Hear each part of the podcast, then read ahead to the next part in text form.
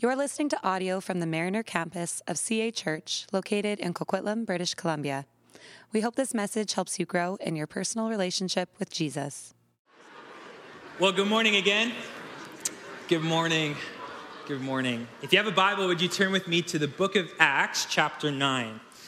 And this morning we are continuing the series that we've been in since kind of mid September, walking through the book of Acts and looking at the early church as our kind of model for living out the gospel in everyday life. So while you're turning to Acts chapter 9, uh, let me just ask you this. Have you, ever, uh, have you ever had a person in your life, maybe there's even a person in your life right now, who seems so far gone that you could like never imagine them ever kind of having a life turnaround and coming to faith in Jesus. Have you ever, you know, have you ever had someone in your life like that? Maybe it's a family member or a brother, or sister, or mom, or dad. Maybe it's a friend in your life, a close friend, or a coworker. And you say, like, it almost doesn't feel worth praying for them anymore because it feels like there is no chance that they would ever come to faith in Jesus.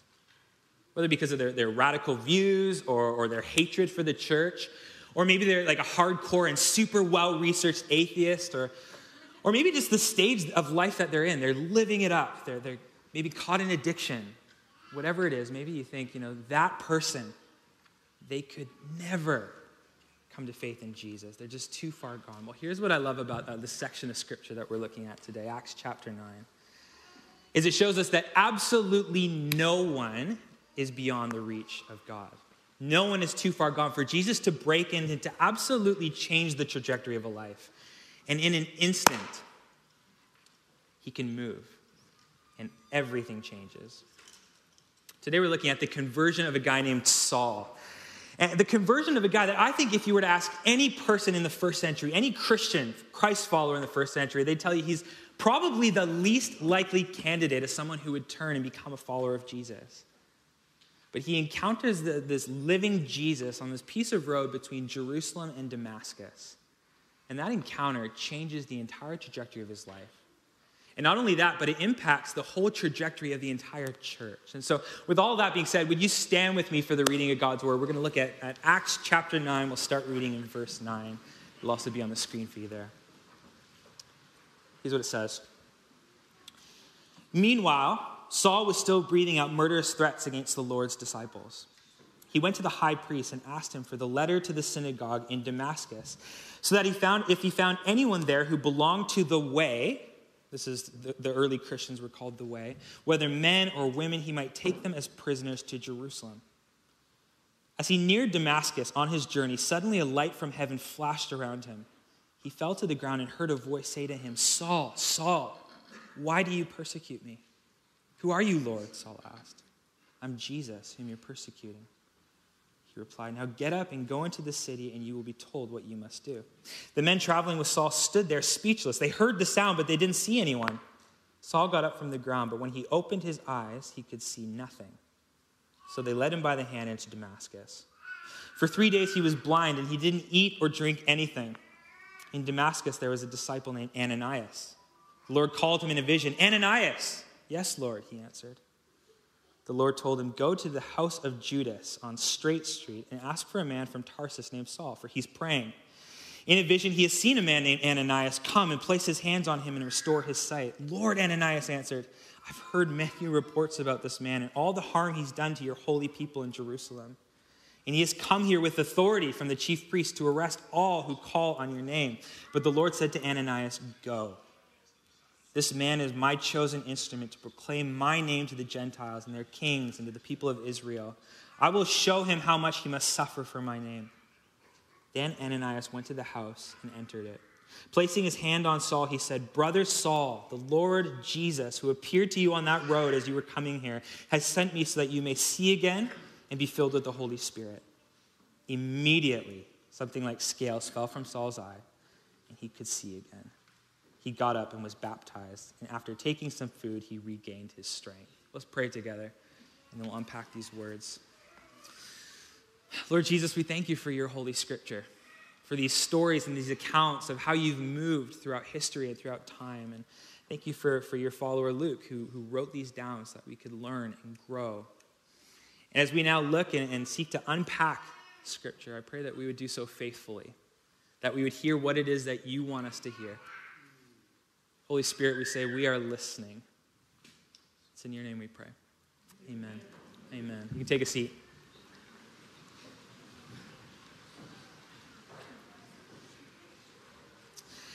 So, this event that took place at, the Damascus Road, Saul coming to faith in Jesus, this would have been an absolutely unexpected event. One author said it that, like this that, that Saul becoming a Christian, it would have been as surprising as, say, the leader of ISIS or someone who's like passionately against the Christian faith, trying to take out the Christian faith. Or even think maybe more intellectually, it could even be like a prominent atheist like, like Christopher Hitchens or Richard Dawkins. These, one of these leaders, it's like one of them converting to Christianity, putting their hope in Jesus. It would have been as shocking and unexpected as one of those leaders coming to Christ. This absolutely crazy turn of events. Why? Well, Saul was radically against followers of Jesus, followers of the way, as they were called. And we don't know too much about Saul at this point in the story, but we know that he was there at the stoning of Stephen, which we looked at a few weeks ago, as we saw Stephen, the first martyr of, of the Christian faith, was stoned. And, and scripture says that Saul was there. As they were stoning him, he was cheering them on, egging them on, go, kill him, do it, cheering them on. Chapter 8 says it like this On that day, the day of Stephen's death, a great persecution broke out against the church in Jerusalem. And it says Saul began to destroy the church, going from house to house. He dragged off both men and women and put them in prison. And then in Acts chapter 9, which we just read together, he's getting permission from the chief priests to go all throughout the region, not just in Jerusalem where he lives, but to go all throughout the region and, and all sorts of regions as far as Damascus, which would be all the way down in Syria to find anyone who follows this Jesus and to get rid of them. And this wasn't just some random guy, some thug who just liked to kill people and hurt people for the sake of it. This was a, a Pharisee, a religious leader, incredibly educated around Judaism. It's likely that the entire Torah, Genesis, Exodus, Leviticus, Numbers, Deuteronomy, the entire Torah would have been put to memory for Saul. He was a devout Jew. And it appears in Acts that he thinks what in what he's doing that he's actually doing God himself a favor. He's preserving the true Jewish religion, guarding against this weed that is kind of festering all throughout the ancient world called Christianity. He's absolutely convinced that he was doing the right thing for the greater good of the Jewish people. And so he's breaking up families. He's taking parents from their homes, away from their children, and putting them in prison. He's breaking up prayer gatherings and dinner gatherings and worship services. And he's grabbing anyone who follows this crucified Jesus. He's tying them up and he's putting them into prison. He was obsessed with kind of stomping out this new and growing sect of Judaism, taking anyone who was going on about this crazy nonsense that Jesus was the Messiah, that Jesus was both God and King, and he wanted to get rid of them by any means necessary. That's the backdrop of Acts chapter 9. But here's the question that I think we need to wrestle with as we engage this text, the story of Saul and the conversion at Damascus, is how does a guy like that, who's killing Christians, He's putting them in prison, breathing threats. He's like this guard dog just itching to get off his leash. How does a guy like that turn around and become one of the primary leaders of the early church? he doesn't just ease up and eventually kind of become neutral or indifferent about followers of Jesus, like, oh, I can't stop him, I'll just let it happen.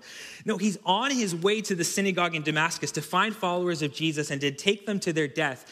And instead, once he gets to the synagogue in Damascus, Rather than taking the Christians and pulling them away, he begins to preach that same Jesus that they've been going on about with passion. What happened? Well, he encountered the living Jesus. He met Jesus on that road to Damascus, and literally everything changed. The only explanation for Saul's life, Saul's life change is, is an encounter with Jesus. And each of us, as followers of Jesus, as Christians, we have a story like that a story that only makes sense. Our lives, giving ourselves to Him, serving Him, following Him, that only makes sense, especially in the culture that we live, if, if we've really encountered this living Jesus, if we've experienced Him. And maybe our kind of conversion story wasn't as extreme as falling off a horse, seeing a great bright light. Maybe we weren't actively breathing threats against Christians. But if you're saved, if, if your hope is in Jesus, and just like Paul, you have seen a great light. You once were blind, the scripture says, and now you see. And as a result, the whole trajectory of your life has changed. And every testimony is different. Every conversion story is different because we're all so unique and God speaks to us and moves and, and, and we meet Him in a way that's meaningful for us, that captures our hearts and imaginations. But while every story is different, one is not less beautiful or miraculous than another. I remember when I was younger, I, uh, I felt actually kind of insecure about my conversion story, about my testimony, because it, it wasn't as dramatic as other people's. Like, I'd hear, I'd hear these stories of, of this crazy transformation where someone encountered God, let's say in prison, or they kind of hit the, the, the bottom of the bottom, a drug addiction, or these sorts of things, hit rock bottom, and in a moment, met Jesus and, and their life was radically changed and transformed. They experienced the love of God for the first time. And that is so inspiring. And there's people in our church, I'm sure there's people here even today who have some incredible stories about how God met them in the darkest moments of their life. And, and they put their hope in Him and everything changed. And every time I hear those stories, it is so inspiring. It is so encouraging. It leads me to worship. We're actually going to celebrate some of those stories next week as we have some baptisms, life change, Jesus encountering people, meeting people. Actually, speaking of which, um, yesterday was Alpha Day, which is a big day in the, the rhythms of Alpha. And we're only halfway through the Alpha season right now, and four people have given their life to Jesus already this season, which is just so cool.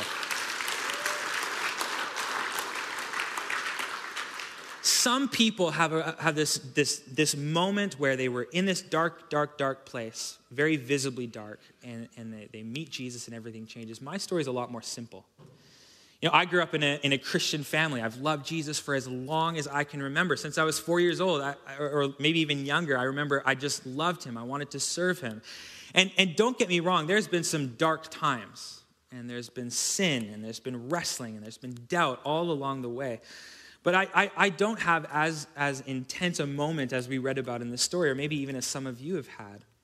And there's been times in my life, and this sounds silly to say out loud, where, where I've actually wished that I had a more colorful, speckled past so that I'd have more of a crazy transformation story to share from like sex, drugs, and alcohol to pastor. Um, but every story is different, but also not any more beautiful.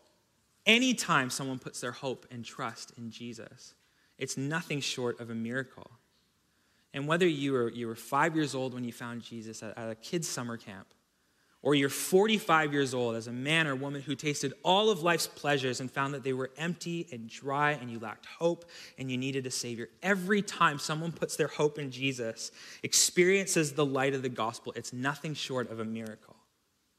he encounters each of us uniquely in different stages of our lives, some very young, some much older, and he takes us, those who were enemies of God because of our sin, and he pulls us close. Because of Jesus, he calls us friends.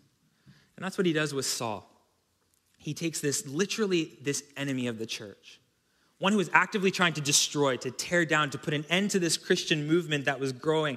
He wanted to end it once and for all. And, and Jesus intersects his path, he stops him in his tracks. And, and this is something interesting I, I was realizing as I was reading it. Saul wasn't even seeking.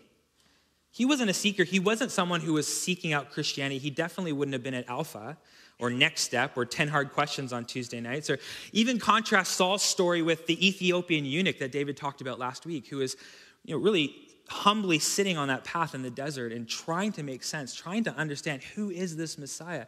No, that's not it at all. For Saul, he was actively breathing threats, trying to tear down the church, and that's the space where Jesus meets him.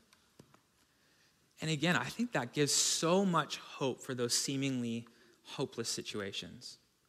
Those people who seem so out of reach. That neighbor that maybe I've invited over and over and over again to church or to my home for dinner and, and they've never come, or to Alpha, or maybe, maybe you, have you've, you've brought up faith at a dinner conversation with your family or at the lunchroom at, at work and you just keep getting shut down and shut down. The story of Saul's conversion shows that Jesus can take even the hardest of hearts and soften them and turn them around no one is beyond the reach of God. And so, if you're thinking of someone right now in your mind, I just want to encourage you don't lose hope. Let's keep moving. I want to look at what Jesus says to, to Saul in verse 4. Does anyone have that in front of them? Verse 4 of, of chapter 9. What, is, what does Jesus say to Saul? Yeah, Why do you persecute me? And, and that's kind of an interesting statement because Saul wasn't persecuting Jesus, was he? By this time in the story, Jesus had already lived. He died. He's risen from the dead, ascended to the right hand of the Father long before this persecution of the church ever started. Jesus wasn't even walking the earth anymore. So, what is he talking about? Why does he say, Why are you persecuting me? Well, I think in that question, Why do you persecute me? we get this glimpse into this close, intimate connection between Jesus and his followers, between Jesus and his body, the church. See, Jesus felt the pain of the church, what they were going through. He was there at Stephen's death, and with every stone that was thrown at Stephen, every rock that crushed his bones, Jesus was there by his Spirit, experiencing it with him, so close in those final moments of his life. He was also weeping with that child as her parents were being dragged away to prison because they refused to denounce their faith in him. He, he was saying to Saul, When you hurt my followers, you're hurting me when you breathe threats against them, when you break up families and put them in prison, when you, when you do these horrific things that you're doing, you're doing them to me. Jesus was taking their pain so personally. And Jesus takes your pain so personally. When you go through difficult times, you know, whether persecution because of your faith, and I know there are some people in our church who've gone through great persecution for their faith especially those who've come as refugees from other countries and gone through, through really, really, really hard and difficult, brutal times because of their faith. Or maybe we even go more broadly and say, whenever you suffer, when you go through very difficult times, Jesus is with you. Jesus is right there. He knows what it's like to be betrayed by a close friend. He knows what it's like for your, for your body to be in tremendous pain, unbearable pain. He knows what it's like to experience disappointment or depression or discouragement or abuse. And as you experience those things, He is right there with you. And those words from Jesus, why are you persecuting me? Not why are you persecuting them? Why are you persecuting me? We get this glimpse into the heart of God who's close to the brokenhearted. So it's one of the most incredible attributes about God that separates him from the, all other ideologies and religions and worldviews that are on offer. He is intimately involved with his creation. He didn't just set the universe in motion and then kind of leave us to do our own thing. No, he came and he lived and he knows what it's like to be human. He experienced sickness and disease and pain. He experienced grief and hardship. And so when we go through those things, he doesn't only see us and look on, he experiences it with us. And he never promises it's going to be easy, that life's going to be free of suffering and hard times. No, actually, quite the opposite. But he does promise that he'll never leave us, that he's always with us, that though we walk through the valley of the shadow of death, we have no fear because Jesus is with us. Okay, as the story unfolds, we get introduced to this new character, a guy named Ananias. And this is actually the only time in, in all of Scripture that we meet this guy, that, that we read about Ananias. And he's simply described as a disciple from Damascus.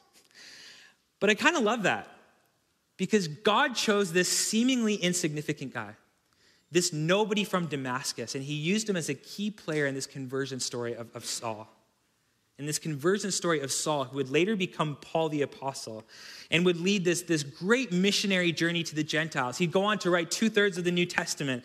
Saul would go on to do great things for God, but in this miraculous event, in, in this, this conversion story, God would use a nobody, a seemingly insignificant figure named Ananias, to restore Saul's sight, to baptize him, and even to kickstart his whole discipleship journey. Uh, look again with me at, at, at uh, verse 10.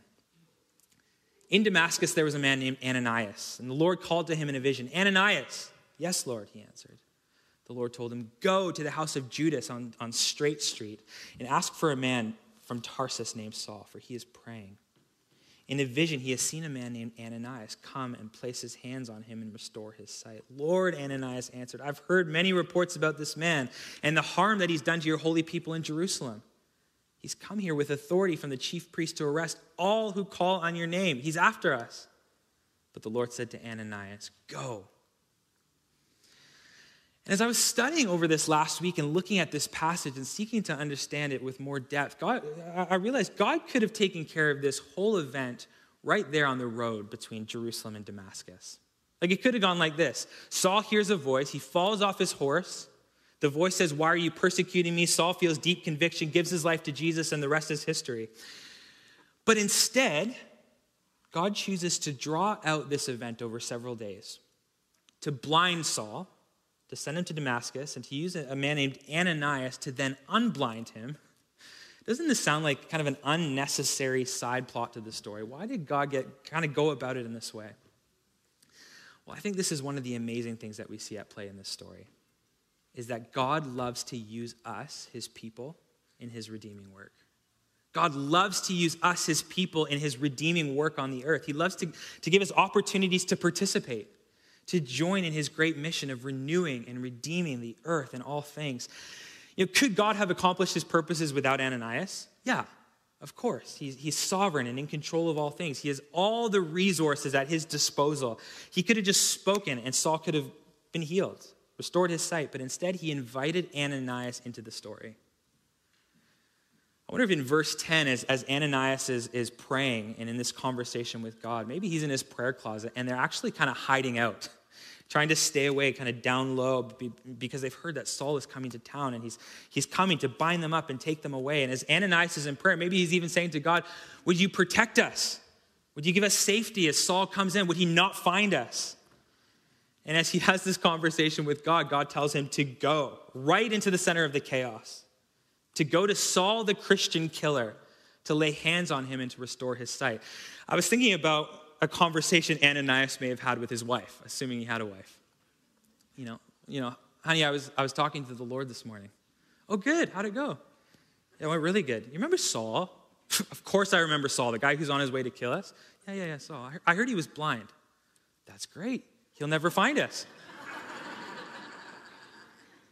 but I think God might be asking me to go and make him unblind. What? Right? That's crazy. God was calling Ananias to go and to trust him, to go right into the middle of the chaos. And he was building Ananias' faith. Every time we step out and we go, we follow the Great Commission and go into all the world, we do something that we feel like the Lord is leading us to do. It builds our faith, it pushes us towards this deeper reliance on Him. Uh, quite a long time ago, uh, there was a woman in our church that I had the privilege of praying with after the service here at the altar. And she came up in, in really beautiful request, uh, asked for prayer that uh, she wanted to stop smoking pot.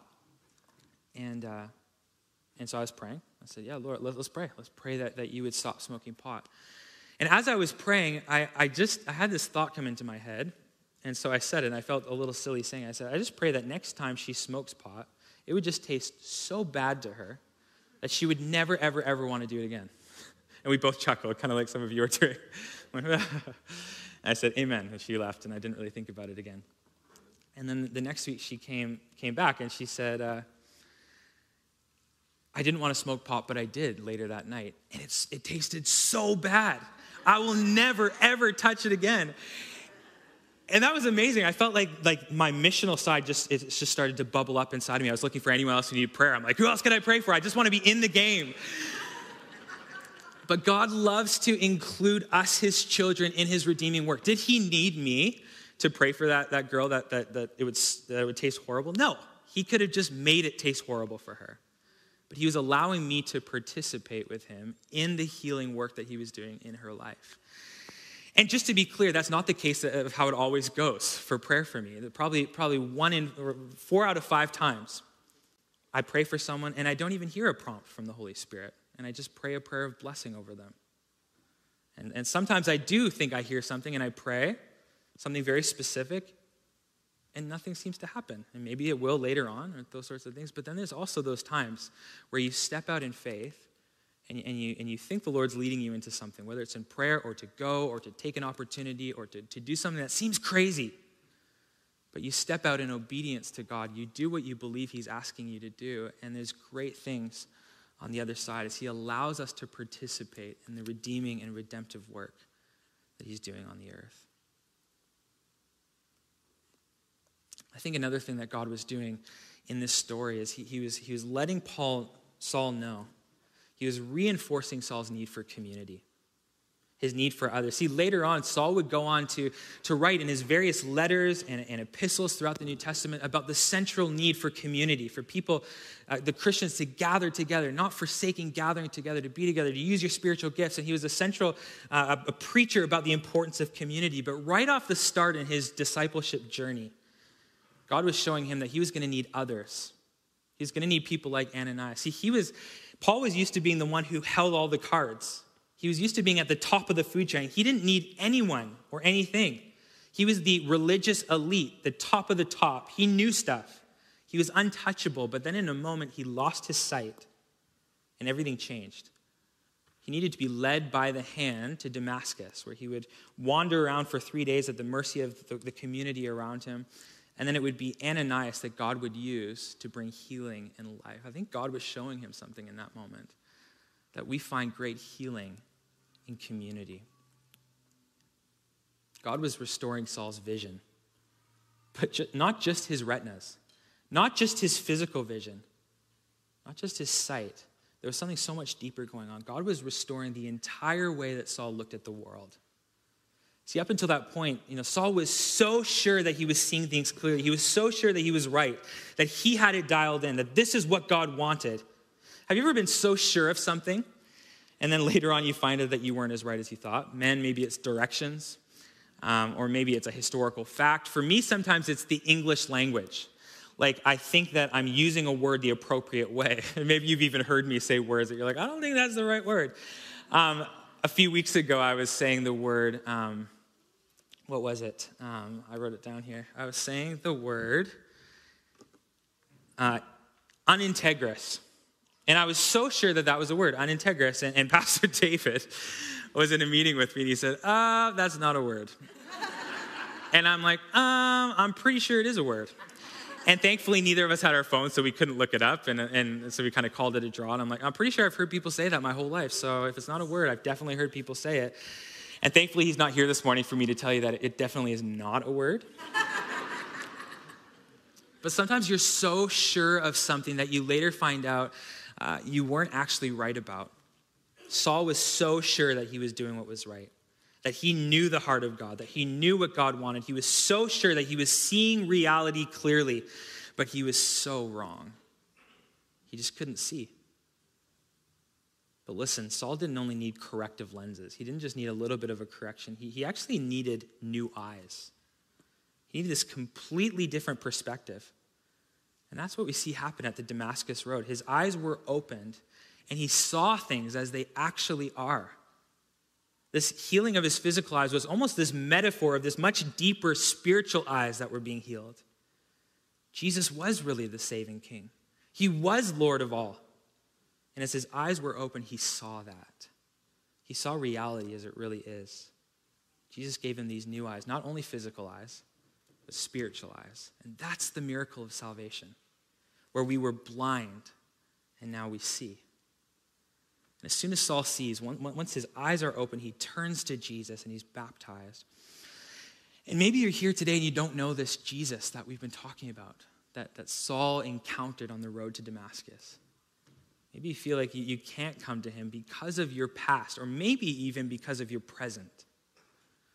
But I just want to remind you from this text in Acts chapter 9 that no one is too far gone to be reached by Jesus for the grace of God. No one is too far gone. And, and maybe today, maybe even in this moment, maybe God would want to use this Sunday morning in November 2022 as your conversion moment where you turn to Him, where He opens your eyes to see Him and see the world as it truly is.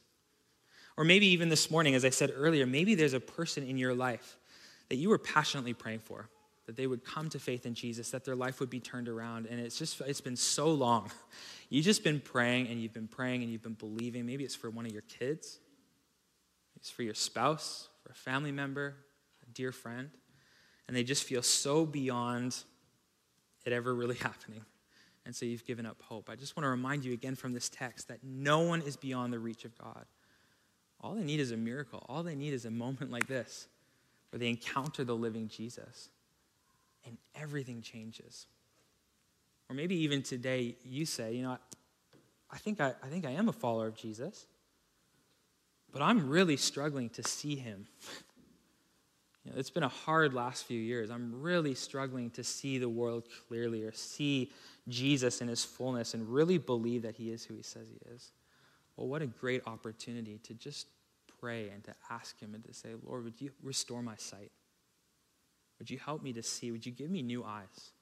Would you restore my sight and help me to see you? Restore the joy of my salvation. Amen. Amen. Let's pray together and then we'll sing and respond. Well, God, we thank you for this beautiful story. This beautiful reminder that you, you're still in the business of saving souls. That no one is beyond your reach. And so I pray for, for the various people represented in this room, even the extension of those who, who aren't here, but but who, who people in this room have been praying for and believing for, that you would meet them, that you would encounter them. Jesus, I pray that you would continue to give hope, that you are still healing, that you are still restoring. Would you bring those people towards yourself? Continue to call them as you did, as you did to Saul.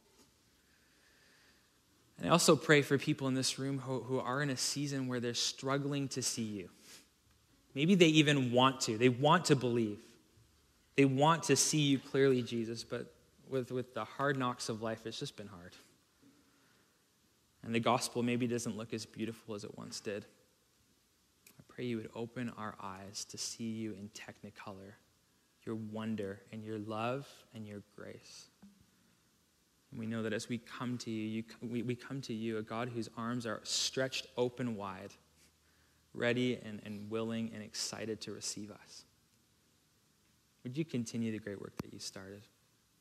In your name we pray. Amen. Amen. Thanks for listening to this message. If you've been listening to our sermons, but you're not a part of a church community, we would love to have you join us. You can go to cachurch.ca to find out more about getting involved in the life and mission of CA Church.